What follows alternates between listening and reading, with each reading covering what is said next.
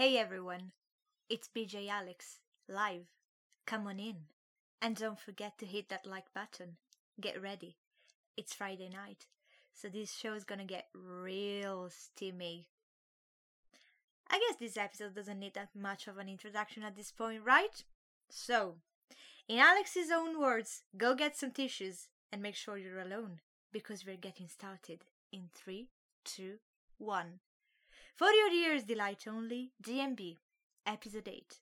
From BJ Alex to full volume, aka Let's Talk Camboys and how we fall in love with them. Or in some cases, how to make them fall in love with you. But we'll get there in a minute. Don't get too frisky yet. Oh, and before I forget, disclaimer we do need it today. This content is intended for mature audiences only. It can contain strong language, sexual references, and mention of violence. Listener discretion is advised. So, BJ Alex by Mingwa is a classic example of how we should never judge a book by its cover and how we cannot like a person solely on their looks because, well, a person that's beautiful on the outside isn't necessarily the same on the inside. Sure, they can change later on, but getting too far ahead, so I'll shut up.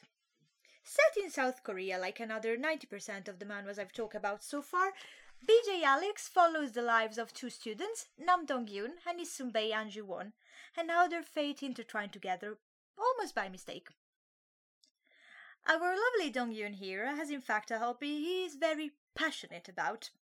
Every night at 10, he locks himself up in his room and watches a live camboy show hosted by Alex, a broadcast jockey or BJ he fell in love with, not only for his ripped body, but also for his candor in sharing his sexual experiences with his viewers. Disclaimer Dong Yoon doesn't really know how Alex's face looks like since he always wears a mask during his broadcasting, but that doesn't seem to stop his relentless infatuation one bit.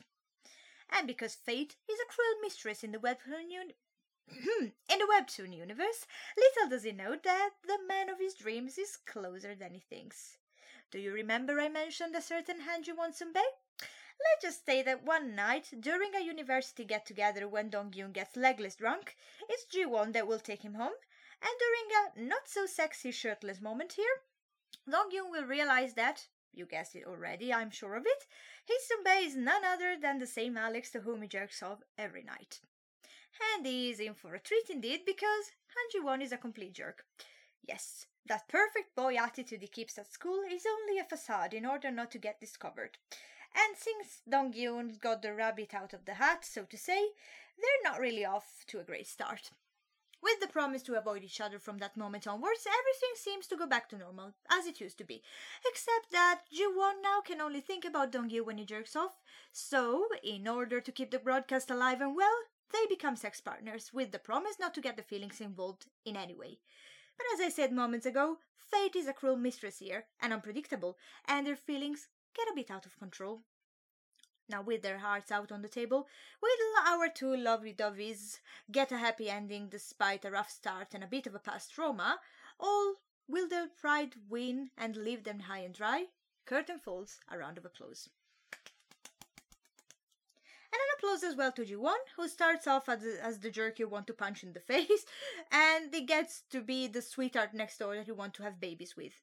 Not me though, I do hate babies, but whoever wants to have babies in the future, you're welcome. There's a perfect candidate here. Yeah, okay? Uh, honestly, I wanted to punch the bastard in the face at a certain point. That fucking attitude was triggering me on so many levels. But you know me. You know me by now. I do love when a character does a good old 180.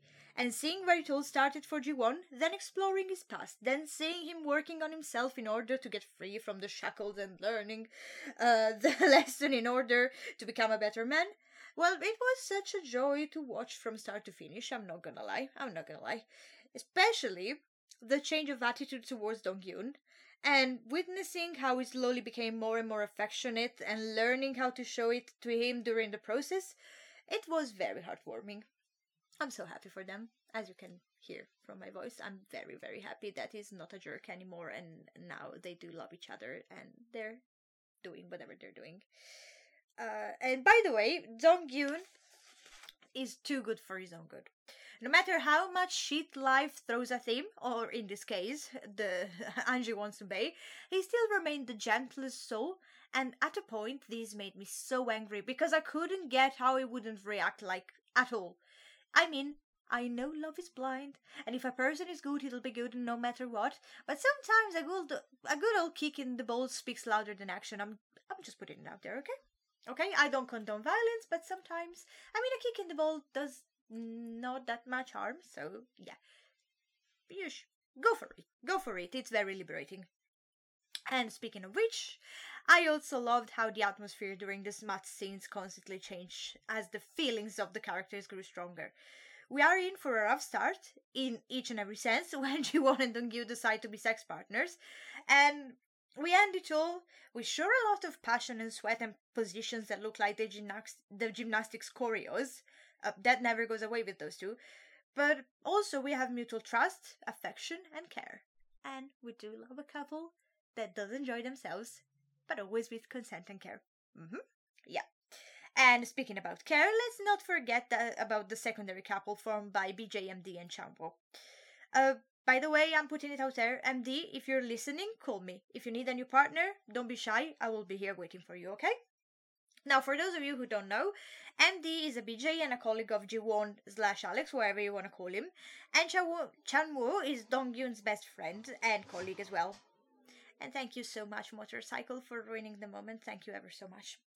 And needless to say, it's thanks to those two that uh, MD and Chanwoo will meet. And let me tell you, all that BDSM action is a feast for the eyes. Unlike the stupid crap that they gave us with Fifty Shades of Grey.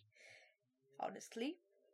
It was so bad I wanted to gouge my eyes out. But yeah, you know, if you want to hate something, you need to know that stuff. So I watched it anyway. And oh boy, do I regret it? Every fucking day. Every fucking day of my life. Anyways, let's live in hope that MD and Chanwoo will get a series of their own, and let's get onto full volume. And my insane, and let's underline that, insane passion for a man with broad chest. Full volume. The series where men have bigger boobs than mine, and everybody calls himself as an animal for no particular reason. Let me explain. From the top. First and foremost, say hi to our lovely protagonists here, Beom and Do-won, two neighbors that apparently have nothing in common and know next to nothing about each other. Apparently. Now, I do say apparently too many times because they are each other's number one's fan, they just know nothing about it yet. You see, our Do-won here is none other than Coral Snake, Beom's favorite author, and Beom is also known as Snow Tiger, a camboy Do-won always watches with an insane passion.